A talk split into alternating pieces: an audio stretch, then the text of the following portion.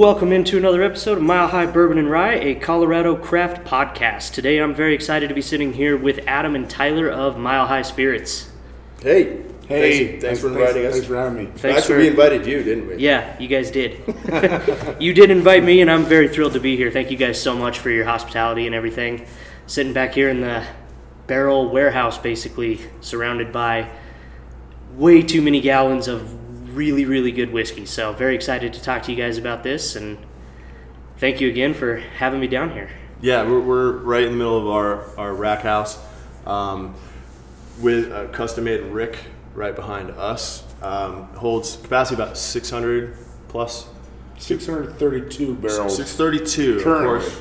Currently. Yeah, Tyler knows exactly the number of his babies, because they are his babies. As it should be. Yeah. Oh, yeah. Awesome. This is, yeah, as I said when I first kind of came in here, I love the smell of being in the rick house. It's just such an awesome, enjoyable place to be. It's best smelling room in downtown Denver. I don't think that's any place in Denver. Yeah, so that might be too low of a bar. To me. Well, you guys set the standard high with this room, Denver. But yeah, you clear everything else by leaps and bounds. So. Yeah. Awesome. Well, as we kind of jump into this, I'd love to kind of hear a little bit about both of you guys. Tell me about yourselves, how you got into this, into the positions you're in, how you got, you know, where you are today.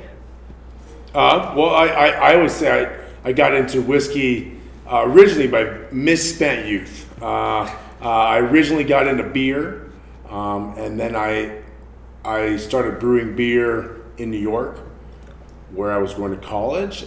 And that sort of led me into the adult beverage industry, as I like to call it, as well as eventually I moved out to California. I tried to get into wine. While I was making beer, I was making liquor at home.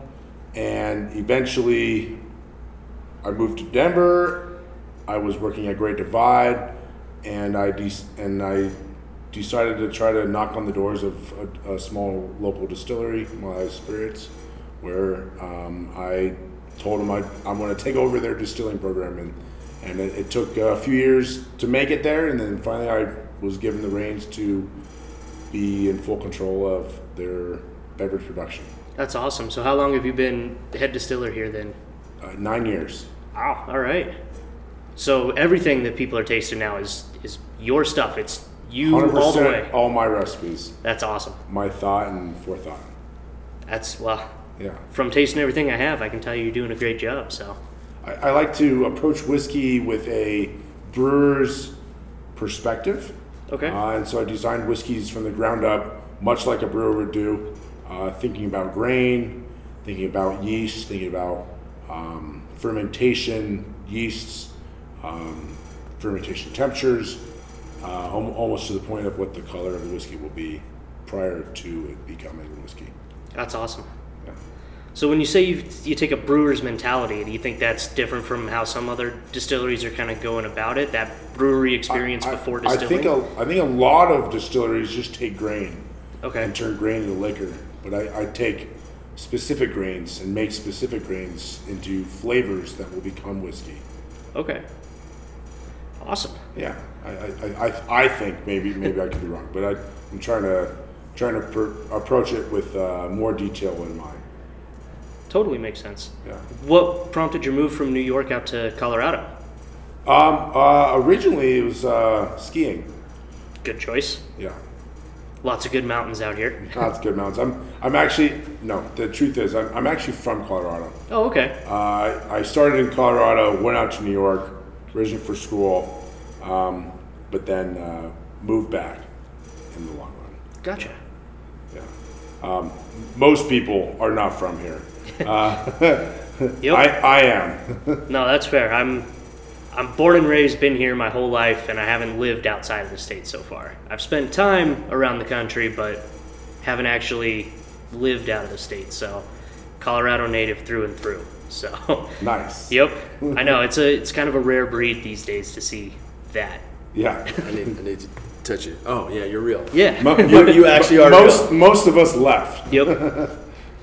And then Adam, how about you? How'd you get kind of into this position you're in? You know, I got into bartending. I was in a corporate job 20 years ago, and I was a bar fly anyway, and I knew a lot about drinks and alcohol and how to put them together just from drinking enough of them over time, that I just quit my corporate job and became a bartender. And over the course of 10 years, I was a bartender or bar manager. But then fast forward to 2012, and I kind of walked in like Tyler did to Mile High Spirits at their original location at 29th and Larimer, and looking for a hangover cure, getting a Bloody Mary from one of the owners who was bartending at the time, and they were looking for full-time professional bartenders, and I was part of one of that original crew that got hired as a bartender. Nice. At the original location, which was 29th and Larimer, currently the Ratio Brewery. So anybody who's been to Ratio, they've been to our old building, and we were there for about 2.5 years. Tyler was brought on around that time, a little bit after I got hired, and didn't they just say, Tyler, you're going to bartend for now, right? You're going to be up front. Right. We don't have space for you in the back yet. Yeah, we can't pay you to do what you want to do, but you'll be up front. In fact, Adam actually trained me on my first shift. We ran a trivia together. Nice. At Mile High Spirits, the Geeks Who Drink. Awesome. It was a lot of fun. Yeah, that's right. That's bringing some good memories back. So yeah, we are two of the almost original employees. There was a few people hired right before us on the bar staff, but they're not currently here. So I guess we're the longest standing employees still here. But flash forward again to when the owners of Mile High Spirits found the current location we're in right now. In about 2014, we started production here in 2014, summer of 2014, but the bar wasn't ready.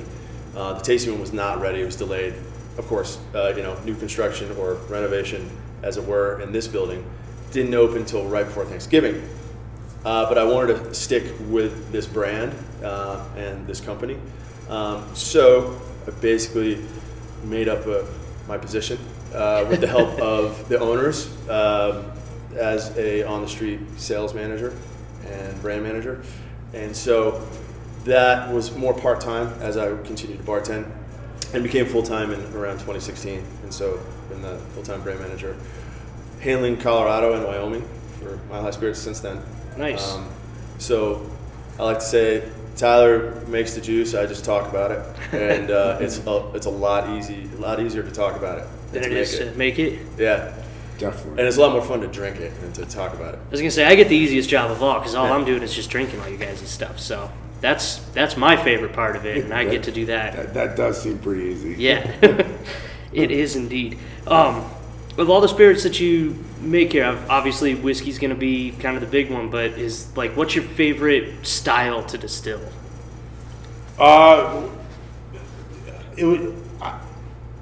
I can't pinpoint exactly. You can't pick your favorite children. Yeah, I really like making rye whiskeys, and I have some very unique ryes. We just released one in particular. We call it the triple rye, made from 3 different ryes: a German rye, a Midwest rye, and a Colorado rye, as well as some beechwood smoked barley.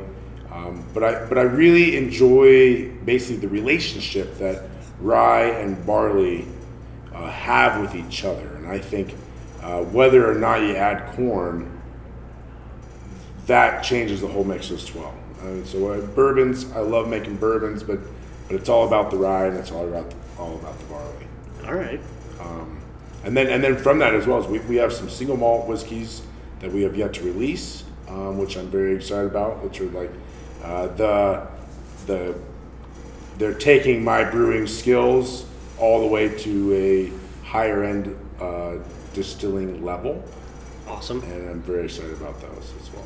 So when you say a single malt, are we going peated single malts here? Are we going just like single malt like the rest of the country's doing?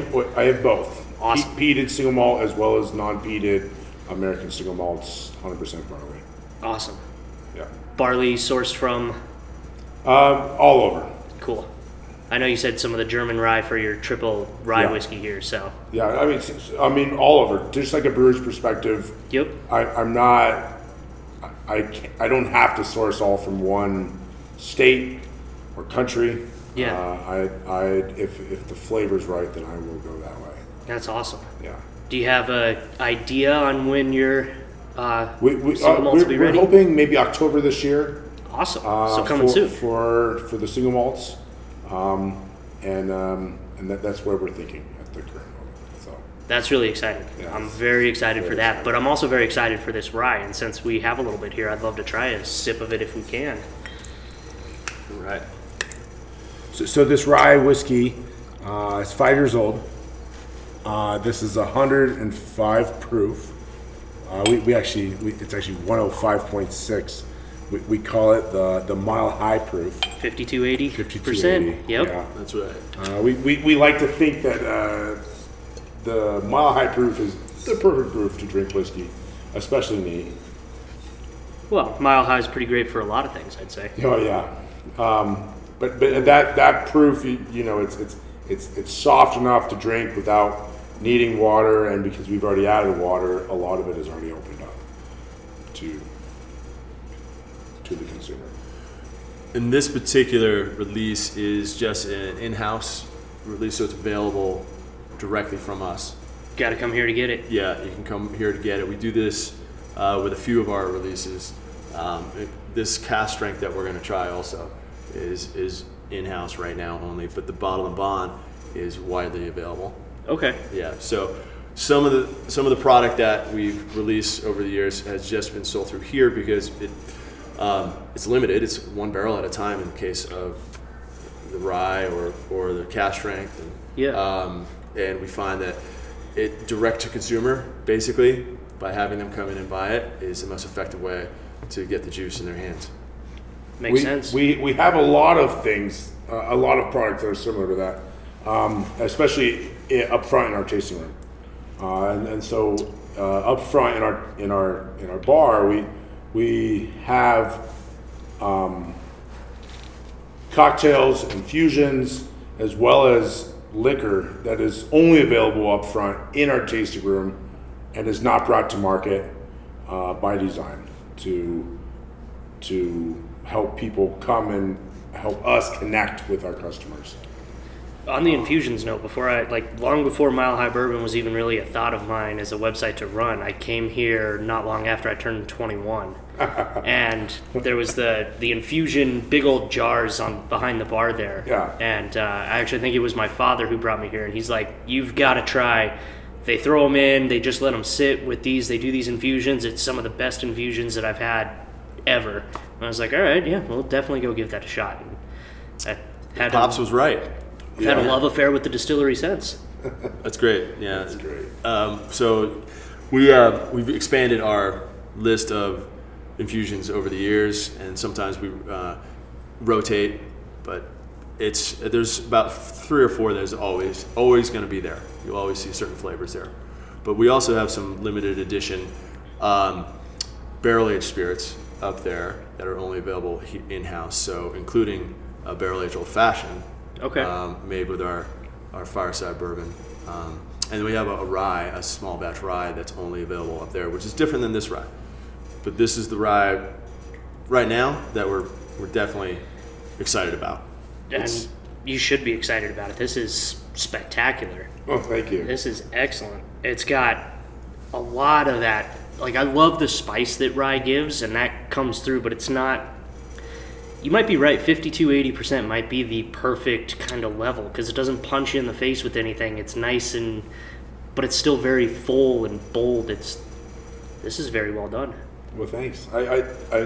There's barley in it. There's also mostly rye. It's about 73% rye, but those three different ryes bring, I think, the three different qualities of rye, the German being very spicy, the Midwest rye. This Midwest rye is actually from Minnesota, and it's more of an earthy rye, and then it also has the grassy notes of the Colorado rye, as well as there's this beechwood smoked barley in it, which I think helps you know, add this like smoky, chocolatey saddle of sorts flavored to the back end. Okay, awesome. That's even better than I can describe it. Yeah. So I definitely get a lot. The spicy notes come through a lot. The nose has got kind of a like almost sweeter kind of quality to it. I think the sort of chocolatey notes you're talking about, I get on the finish a lot for sure. Yeah.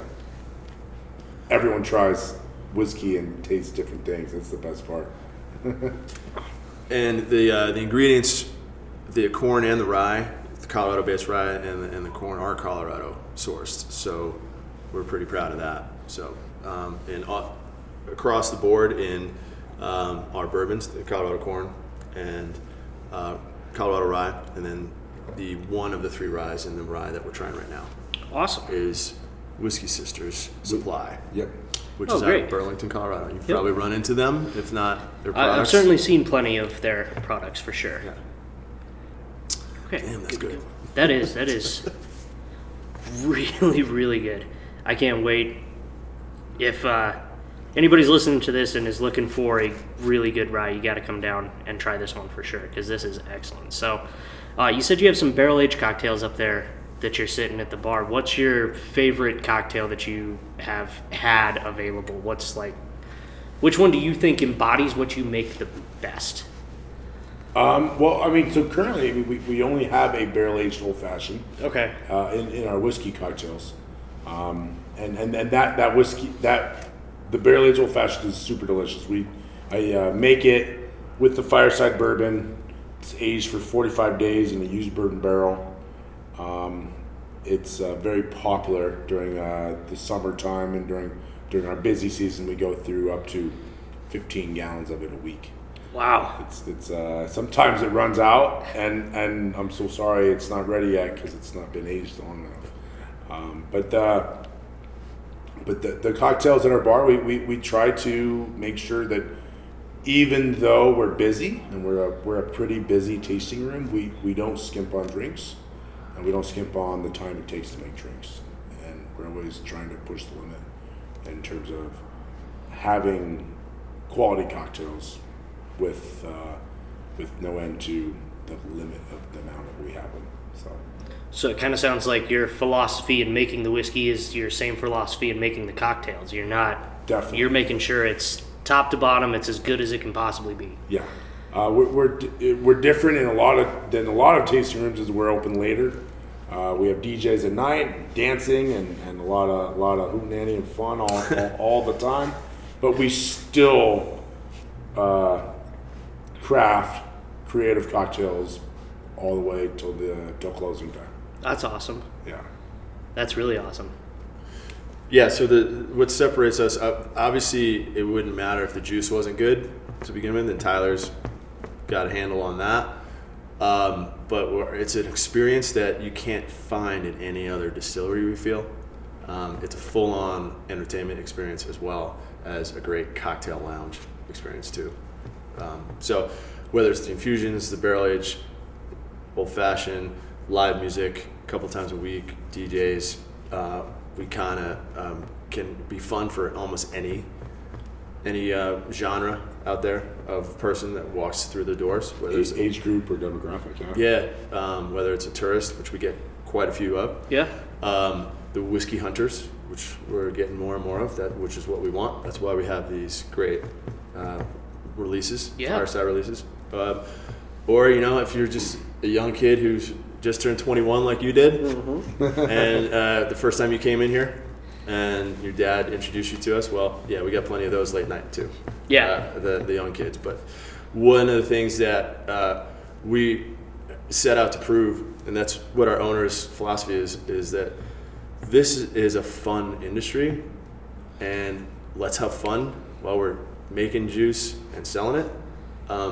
There's a lot of really buttoned down operations that we just don't understand why they're not having more fun, or they don't seem like they're having as much fun. Right. This is nothing but fun. I mean, look what we do. Right. Look what he makes. Taste what he makes. Yeah. Taste it for sure. So yeah, we just feel like you can have the best of both worlds here. Excellent. Yeah. So then I do have to ask too, because Colorado's really starting to make a name for itself for reals in the distilling, specifically the whiskey industry. What do you think is kind of setting Colorado ahead of places outside of Kentucky? Like, why is there so much ground being gained in that recognition? As Adam said, you're getting some of the bourbon hunters and some of the, you know, more seeking after the really fine spirits, but Colorado in general seems to be getting a little bit more of that. What do you think sets the state apart from some of the other like craft distilleries across the nation? I think it's our consumers. The consumers in Colorado are thirsty for quality, thirsty for uniqueness, thirsty for something that's different. And because here in Colorado, we're able to craft for a local audience that is excited to try something different and unique than what is being offered by the bigger producers, we are able to grow and make things constantly change and make things constantly better. I mean, Colorado's always been craft hungry, craft centric, and part of that is because originally the law is keeping, you know, the big boys out of liquor stores initially. Yep. And other reasons that have to do with that. I do think that was a big part of the kind of craft atmosphere of the state, was that before some of those laws have kind of shifted a little bit now. But I get the feeling that there's enough of a foothold that at least a lot of the craft's going to hold on through the shifting landscape that is, well, let's just call it the nightmare liquor law situation. Yeah. It's very difficult to navigate for sure, but that makes sense. I think I like that a lot. The consumer's what's driving that.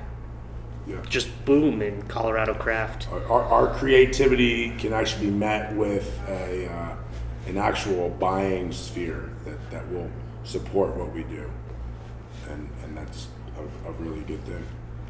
It's awesome. It's a good thing to have the consumer hold us to a high standard, hold everybody in the craft industry to a high standard. That is a good thing, and you know we take that and we use that to our advantage. Awesome. I know you guys do some more besides the whiskeys, and I'm very excited to get to the next one, but I do also just want to point out, because I'm actually a pretty big fan of it, the Cuidado. Oh, yeah. I'm hoping I pronounce it right, but I'm trying to learn Spanish. I'm doing the babble and all of that, but it's going very poorly. I'm not good. Super white boy pronunciation of all of it, but I love the tequila style as well. Is that one that, like, how different is it producing that versus producing whiskeys? Well, I mean, so the Cuidado, full disclosure, we do import the Cuidado. Oh, okay. We import it. Still strength, and we cut it with Colorado water and bottle it here. Gotcha. But we do have many different expressions upon it here. Yeah. Up front in the tasting room, we have some really delicious infusions that we make some amazing cocktails with, as well as we age some and make it taste like a reposado. Yeah. But the Cuidado was born by going down to Mexico and choosing a distillery to make a tequila for us, originally for the tasting room. Oh, okay. And it is since taken off, and that was actually one of our main stain brands that is slowly taking more shelf space and is super delicious. Yeah, I mean, so I'm obviously big whiskey guy, cites Mile High Bourbon and Rye, so I mean, there's reason behind that, but I love finding the kind of little niche things that are made as well. It's always fun seeing some other things distilled too. So the tequila aficionado, the first thing they'll do, kind of like a whiskey aficionado, will turn the bottle and look, where's this from? So they'll look for the CRT stamp, and they'll look for the nom, the 4-digit number that traces it back to its origin. And we have that on there, so you can trace it back to, it's a private label distiller that exists in Jalisco. And their brand name, they release under Reposado and Añejo styles as Casa Maestri. But they do dozens of different They do dozens of different private labels. What makes us unique is we don't have it bottled down there. We'd rather have there's a distillate shipped up here, and it's shipped in those large totes like you see right there. And it's still strength, like Tyler said, and all we're doing is just filtering it and cutting it down to bottle strength with Colorado water, which is, to us, it seems like a great idea, and it's taken off. So it's the best of both worlds, I like to say. You still get Blue Weber agave tequila distilled. We're at the home of tequila. Right. But we're just cutting it up here and bottling it and packaging it as our brand called Cuidado. Awesome. Yeah, and it's taken off. No, that's really cool for sure. Yeah. What other spirits have you distilled outside of whiskey, or have you just been whiskey? Rum as well. Okay. Rum we make from sugar cane. And then we also distill a gin. Yeah, that's my favorite is we now have two styles, but you might be familiar, I'm sure, with the Denver Dry. Yep. From your time in the industry. Summit Gin is a little newer to the market, and it was kind of more geared towards the on-premise side, but it's a higher proof, higher botanical, new world style kind of. Okay. We call it our adventurous gin. We kind of coined that term, but it is like a new world contemporary style gin. 12 botanicals as opposed to 5 in the original Denver Dry. We just build on that. Mash bill adds 7 more. Both are fantastic. As you know, the Denver Dry is the workhorse, London Dry style, and we turn people onto gin more often than not just by them trying our gins, and they didn't think they were gin drinkers. I've seen that a lot. One, like, not to throw any giant names under the bus here, but when people are used to the one big name brand gin and that's the only thing they've ever had, a lot of times they're, no, I don't like gin. But then you try something that's actually like more craft style. I agree. Like, I wasn't a big fan of gin either until I tried a couple of more craft ones. And then it was like, there's actually a lot to it. It's a lot more than just that punch you in the face with juniper flavor. It's really fun. It's so fun is that gin, I think originally everyone thinks it's its own liquor on its own.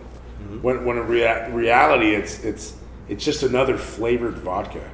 Yeah. And it's not going to make you act differently than vodka would. No, you're not angry on vodka or gin. You're just angry. I swear gin makes a man mean. That's what I grew up hearing. Gin makes a man mean? Yeah. Yeah. No, he's absolutely right. And that's part of our education when we do tours and we go, this is the world's first infused vodka. It was gin. That's all it is. And people go, the light comes on. Oh, wait, maybe I will give it a try again. Wait, maybe I like this. Yeah. Which is great. We want to turn people onto that. But the original Denver Dry Gin recipe is Joe Von Feltz. And he wanted to master a London Dry style before we moved on to anything else. And we think we did that. And the Summit Gin is, I love that style as well, kind of the New World style. It's not quite as in-your-face floral as some of the New World styles. It still has a juniper base. Yeah. But yeah, we encourage anybody to ask for it, try it. The gin is widespread, widely available as far as the Denver Dry Gin. The Summit is getting into more stores now. It's one of my favorites, as I mentioned. That's awesome. Yeah. No, I became a gin drinker working for Mile High Spirits. Yeah. I did in the extreme summer heats over the last couple of summers. I suddenly found myself that gin and tonics really hit the spot when it's 105 degrees and you've been stuck outside building a fence all summer. That'll do it. So. And we actually use it's a unique glass still, so it's one of very few in the entire industry that we know of that utilizes glass for pot still to make our gin. Glass pot still. Yeah. All right. We'll take a look for it. I know. Wish we had a visual medium right now, but yeah. Well, I'll snag a few pictures of things to post up online, and people can check it out that way as well. So cool. Definitely keep an eye out for that, because that will be. And honestly, you said you guys do tours, so anybody listening to this, I'd recommend just come down and take a tour of the place for sure. Thursday through Saturday, come in. We've got a great group of tour guides that will handle public tours, and you can. Go to our website at drinkmhs.com to sign up for a private tour. Awesome. We'll put that link in the show notes so that people can just you're listening to it, just click right through, book yourself a private tour, come down and check out everything that is cool to offer here. There is one thing that I am going to have to just touch on a little bit, because I did see it on social media, and it's going to throw a little bit of weight, I think, on your guys' name as well. Lord Stanley was in your guys' building after they brought the cup on, so I saw that. How cool was that party? Oh my God, that was the coolest party I've ever been to. Man. So the Stanley Cup was here, guys. The Stanley Cup was here, as well as the champions, the whole team. Yeah. It was a wild party. These boys, those guys can drink. The team and the cup were here the day after, so we were proud to say we were the very first location that they partied in Denver. That is awesome. As a team. And we got the day after. So they won on a Sunday night in Tampa, and then they came here. I don't know how much sleep they had, but they partied that Monday night here. Well, let's see. When was the parade? The parade was later that week, right? It was that Wednesday, right? That Wednesday, yeah. So if I had to take a guess, my guess would be it was less than 15 hours total sleep with nothing else but drinking in between the Stanley Cup win and that parade. Right. Particularly based on us, the way some of them were talking and almost falling off the stage during that. So that was cool. I saw that on social media, and I was like, man, that's a... I know, like, I saw the picture of the outdoor area, and I was like, I bet you that's exactly where I think it is. And sure enough, found out the cup was, in fact, right here. So I drank out of the cup. That's awesome. I'm pretty jealous. I held it, but I didn't drink out of it. That's pretty cool. And I also got COVID out of the cup. I'm not 100% sure it was the COVID strain of the Stanley variety, but it was Lord Stanley. My wife's a nurse, and she said, "You're an idiot." So, I walked up to the boys and I said, "All right, boys, I got this bottle of whiskey, and I'm gonna drink this whiskey out of the cup, and I'm gonna drink you boys under the cup." And they said, "Let's go." I mean, it was amazing.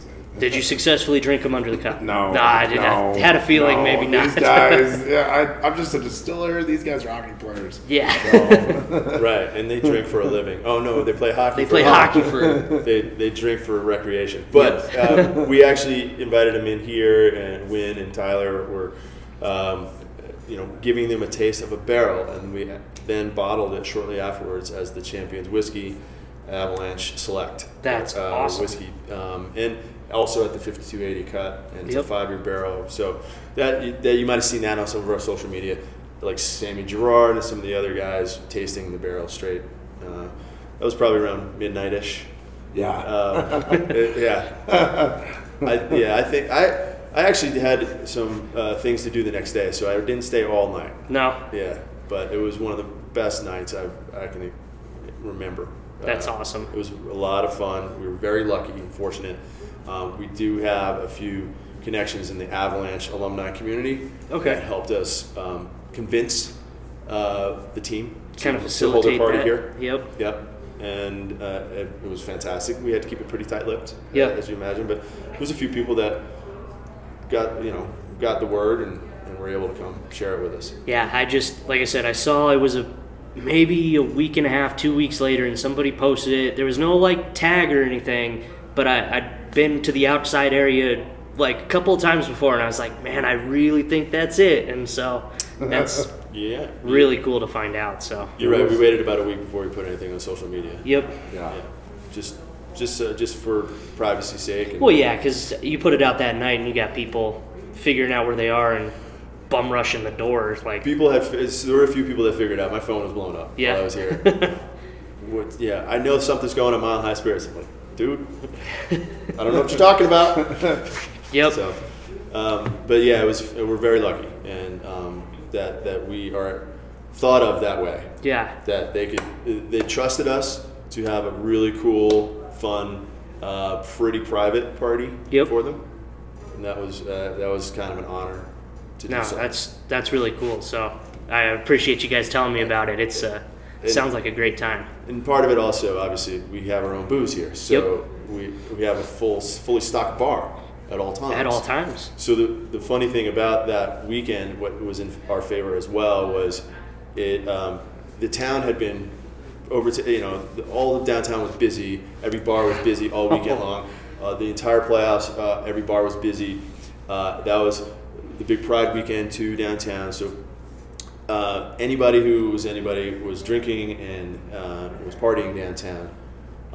And then comes Monday. Yep. And Mondays, a lot of people are closing down on Mondays, just because it's a slow day. They didn't have staff available. They were out of booze. I was going to say, I'd heard some places had been drank dry over that Stanley Cup run. So. Right, yeah. Yep. So we have built-in, bar here. Yep. And, not unlimited, but plenty enough, even for the Avalanche, to celebrate. Enough whiskey for them. Enough to hold those guys over? So, yeah. Yep. And so that helped us land their private party, too. That is awesome. That is really cool. I was a huge Avs fan growing up,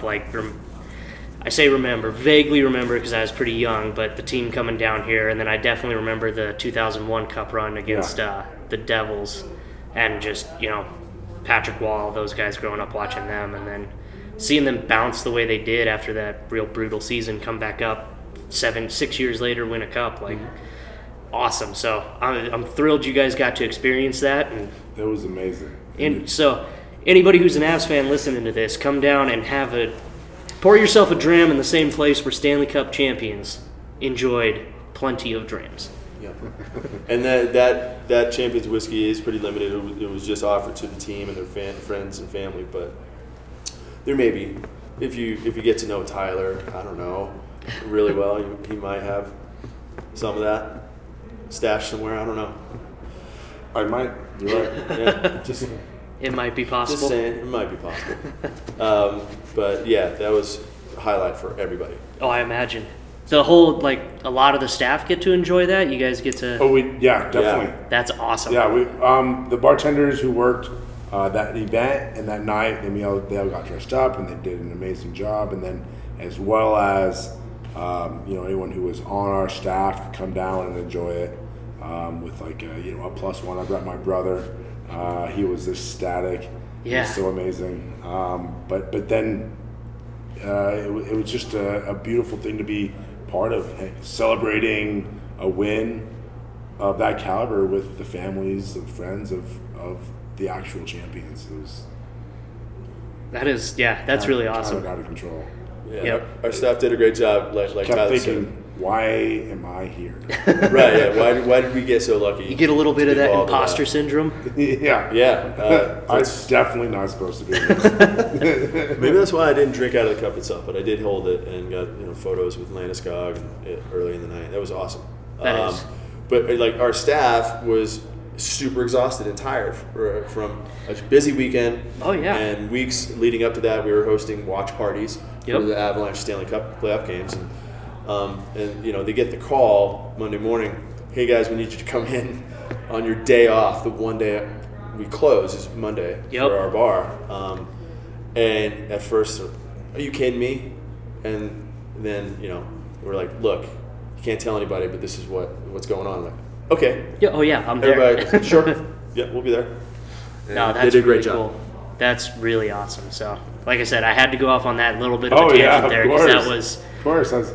I didn't even know if we were supposed to talk about it, but I know you're so into the Avalanche. I've heard from the other casts. Yep. So. Yeah, die-hard Avs fan, die-hard Broncos fan, as much as that's been painful for a number of years now. And yeah. My bad, guys. All good. Thought I silenced that completely. But yeah, maybe one day we'll get to host the Broncos celebration. See if they'll have to win something. They will have to win something. You're right. But we have had in the past, we've had Von Miller have parties here. We actually, before he got traded, and we've hosted Derek Wolf's retirement party. Oh, that's awesome. It was a lot of fun. Yeah, right. Yeah. That's wicked cool. So that was halfway through the season whenever he officially retired last year. Nice. So yeah, we're pretty fortunate. Our owners are dialed into some of the sports scene. They're definitely dialed into the music scene. We're lucky that we have that, and we've built up a fun reputation, a place that anybody can go, no matter how famous. Yeah. And hopefully have a good time and not regret it. Yep. So to speak.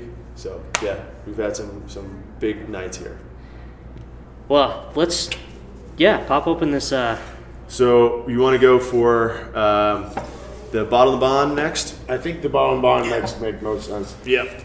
Let's do it. Our bottle and bond, like all bottle and bonds, I guess you have new glasses if you want, but it's all the same. Oh, thank you. Yeah, we're not that fancy, but my rye whiskey might make a big difference. I was gonna say the rye's got a lot to it too, so it could overpower a little bit. I could see that. Yeah. Bottom bond, 100 proof. Yep. This batch 4, since we launched this new brand, and minimum 4 years old minimum. That the bottle and bond has to be produced by one distiller, and then released in the same grain season that it was put down. So, to guarantee that it's 4 years old, it's sort of a Consumer Protection Act enacted by Congress to make sure that distilleries are not just lying to you and putting whatever they can in a bottle and selling it to you. Wild West, that was a big problem from what I hear. So a huge problem. A lot of people soaking tobacco and all sorts of stuff and making it brown, and then saying, "Hey, this is called whiskey." And this is a terrible thing. Bottle and bond's a great. I was talking to you earlier. I think it's just like the greatest playing field for whiskey to be tasted on, because everyone's on the same playing field. Yeah. There's no one's doing anything different. You're making whiskey, you're putting it down, you're aging it, and then you're selling it at the same proof as everyone else. And some bottle and bonds are better than others. I think ours is. Cheers, boys. Cheers. This is excellent. I get some kind of bright fruit on it. A little bit of the rye still in it as well. Not a whole ton of it, but it's nice and sweet. That 100 proof makes it real easy, particularly compared to the Mile High proof from just before. Correct. This is a batch 4, by the way. We're lobbying Congress to change bottle and bond from 100 to 105.6 proof. We've heard nothing back yet, but they might have better things to do. But the 5280 ABV Mile High cut, that's the future. Of whiskey, hopefully. Yeah, I can see that for sure. That's sarcasm, guys. But yeah, batch 4 is what we're tasting right now. We've sold out of the first 3 batches.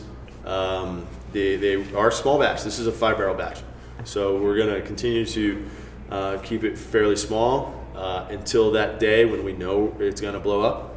Yeah, and then we'll have to go big with it. But about how many bottles, how many cases do you get out of a 5-barrel batch? So this batch, we got about 2 pallets worth, a little bit more. Okay. But, 200 to 250 cases out of this batch. And it's, the longer it's in the barrel, the less we're able to yield. So it's going to sell out by design. Yeah. It's available widely, though. So it is available in all major liquor stores. Some of the boutique stores are bringing it in. We're getting more and more bars bringing it in, making it like their household fashion with it, or Manhattan. I just made a pitch today to a bar to make this your household fashion. Make an upcharge for a couple bucks, and you get the Fireside bonded. Yeah. And it's fantastic. Oh, yeah. This would be excellent in a Manhattan, I have no doubt. Although, I also don't know that I'd want to drink it any way other than neat. This is... Right. It's good on its own. It really is. And the funny thing about that the bonded certification is I get a kick out of history. I'm a history geek. And I'm sure a lot of your listeners probably know by now. But it was 1897 that Congress acted, because what I didn't realize was back then most consumers drank out of casks at their local pub. Yep. And they weren't drinking out of bottles. And anything it was the Wild West, and you had to take your pub owner and proprietor at their word what you were buying. And, you know, Congress stepped in with some nudging from some of the big boys who were doing it right. And some of those brands are still around today. Yep. To say we need a standard.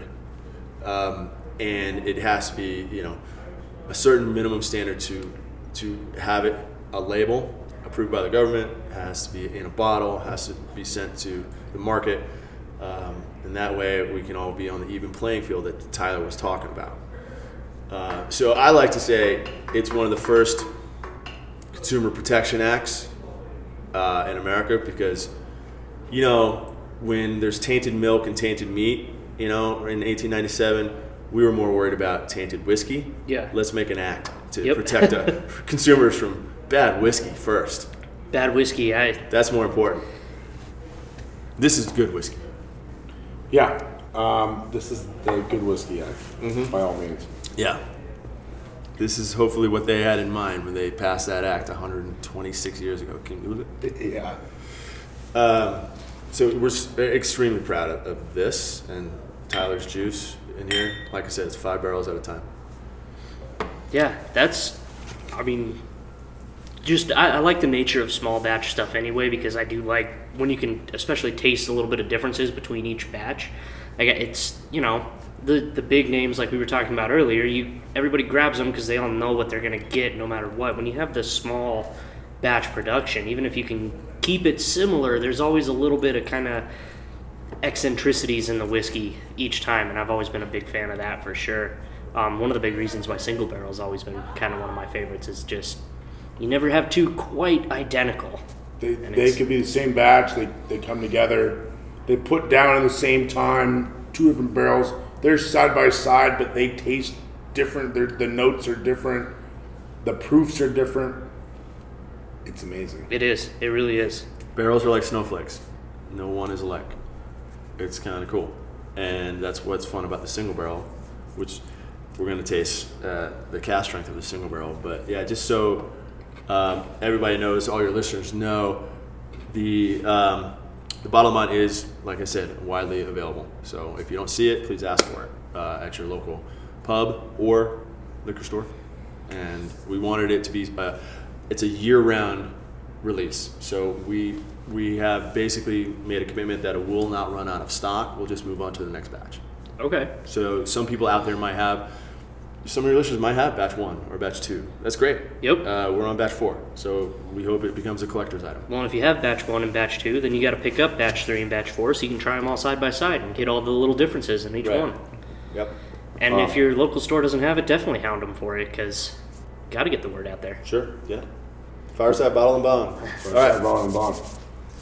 Also, we're excited that we want bottle and bond to be approachable. Yeah, and so it's locked in at a solid, approachable price that one is able to come across and say, oh, this is good whiskey. You don't have to get in your tippy toes at the liquor store and knock over some cheap shit to get to it. Yeah, it comes in less than $50. Okay, give or take. Just we designed it the price point to be between 40 and 50, and it usually lands right in between.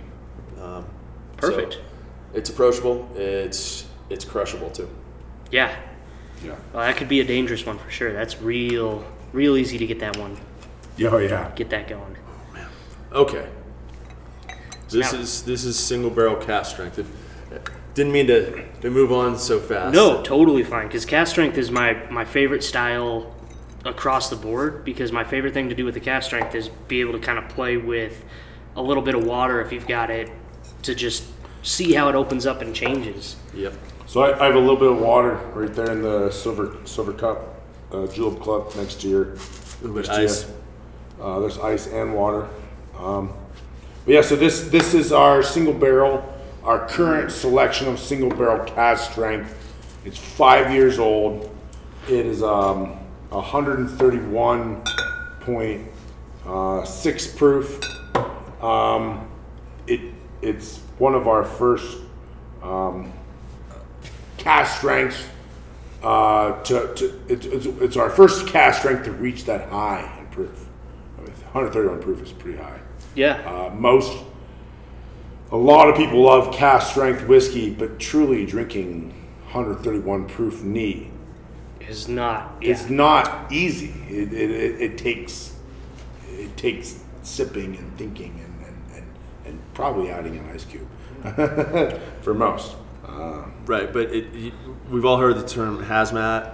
Yep. You know, when it comes to the high proof stuff, and this is not hazmat on your palate at all. No.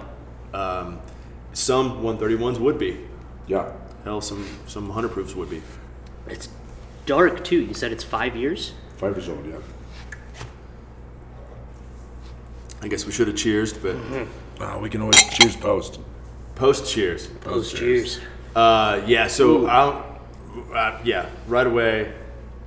The thing I usually notice between the Bonbon and our single barrels is Bonbon is a little drier, which I like for certain occasions, and I think the rye comes out nicely. Our 20% in our mash bill of the Bonbon is noticeable at the 100 proof 4 year level, and then the cask strength at 5 years. Man, there's a lot of other stuff going on there too. It's really like there's a lot of sweet, there's a lot of vanilla, there's a lot of like brown sugar, but like dark sweet flavors to that. Yeah. Whereas I definitely thought the Bottled and Bond had some kind of like bright fruity notes with some of that sweetness and everything to it. This is a lot just darker on the palate. Some of that cherry is really coming through. A little cherry cola.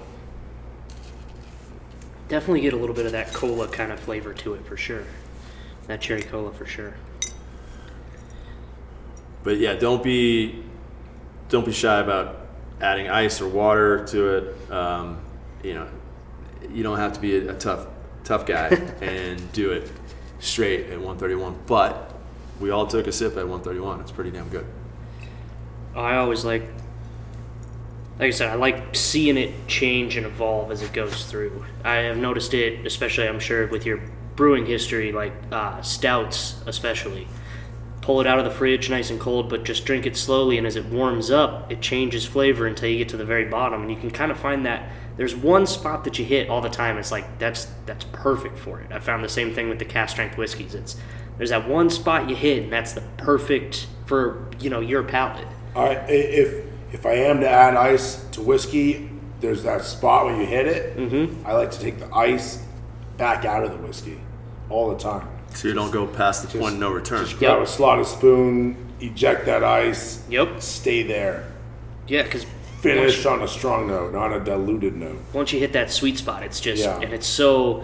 The only problem with that sweet spot is then it's real easy to finish it quicker, and then you don't realize you're going through it as fast. Yeah, then next thing you know, you're on a third pour. Yep, exactly. It's all good. Yeah, this is good juice, Tyler. I just get to sell it and talk about it, so... I'm the lucky one. Well, thanks, guys. No, this is spectacular. I think this barrel proof, the cask strength, is definitely my favorite pour of the evening. Although that rye is sitting right up there too. That's got to be the 5280 proof. I think you guys are really onto something with that Mile High proof. Yeah, and this cask strength, this release is just available here.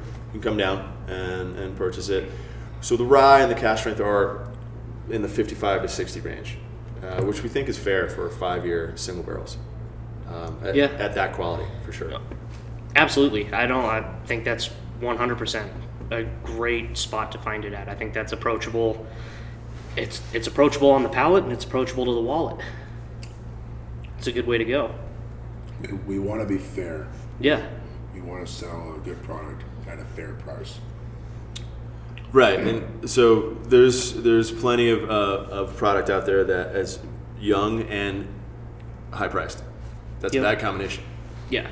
So our original Fireside straight bourbon, the flagship, is a 2 year. It has some older barrels in it, but we always go with whatever the youngest is in there. So there's some 2 year in there, and that's fine because we want it to be plentiful and accessible.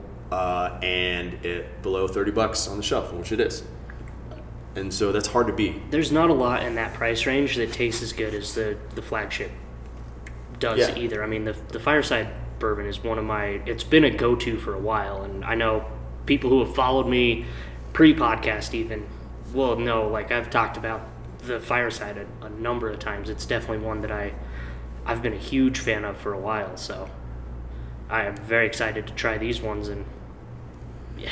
This is what I like to say. This is what happens when Fireside grows up. Yep. That's a great way to put it. Yeah, and I mean, because it's fun when it's young. Fireside is really fun when it's young. But this is fun and amazing and sophisticated. And, you know, that's something that's fun for me to sell. Yeah. Something I can walk into places, any place, and pull these out of my sample bag, and people go, that is damn good juice. What are you guys doing? Go talk to Tyler, man. He's the mastermind. So, yeah, I have to agree. Like, these are excellent. So, definitely keep doing what you're doing, because I can't wait to see what else is going to come out further down the line as stuff just continues to. I have a lot of things coming down the line for sure. Awesome. I definitely like hearing that. Yeah, we're constant. I'm constantly creative and constantly trying to make it new. So, excellent. Cool. Good deal. Right on. Well, again, thank you guys so much for having me down here, sampling these fantastic spirits, talking to you guys about, you know, the process down here and everything like that. Oh, you're welcome. Thanks for coming in. It's been a blast. So there is a thing, so, you know, roll your eyes real hard if you want, but something that I've decided I'm doing at the end. My family bought me a dad joke a day calendar. And so the end of every podcast, I'm finishing it with a dad joke. So we'll see how bad this one is, because this is the newest one. So, what do you call a pig that does karate? Pork chop. Oh, that is a dad joke. Yeah, that's a good one. Thank you for enduring that as well, because I'm finishing each episode with that. And again, thank you guys so much for your time. I really appreciate the heck out of it. I might use that one tonight, and my kid might kick me in the stomach. It's going to be good. Oh, he doesn't like dad jokes? No, he hates them. I love them. My kid started coming up with her own now. And, really? Yep. She's really good at it. She's got a few steps to go before she hits 100% of the time, but she's doing really good with them. Now, you're writing these down, right? Because you're going to eventually make your own calendar, right? Oh, yeah. You know, the 365 days of whiskey dad jokes. Oh, right? That's perfect. See, I'll just have to start coming up with some whiskey dad jokes. That seems like a great combination. You know what? Come December, you get a dad joke and a different pour, and it could be a dad joke whiskey advent calendar. Yeah, 24 days. Are you pouring all the drams? Or are you not pouring all the drams? And are you telling all the jokes? I think you're onto something, Zach. I think that you should patent that. I might have to run out and do that after this. Right. I'd buy that. I would too. Just for the whiskey. Yeah, right, exactly. We'll make it all Colorado whiskey too. So, awesome. Thank you guys again so much. And, we'll be back here soon. Thank you so much to Tyler and Adam for joining me on the podcast this episode. Please check the show notes. We'll have links directly to Mile High Spirits website, so you can book a tour and go check them out for yourselves. I certainly would suggest doing so. They're awesome people down there. It's always a great time. Cocktails are on point, and the whiskey is spectacular. So go check them out. DrinkMHS.com. Again, the link will be in the show notes. Remember, too, you can always support Mile High Bourbon by going to milehighbourbon.com/shop, purchasing any of the products that we have up there. Right now, it is glassware, and we are looking to expand that in the near future.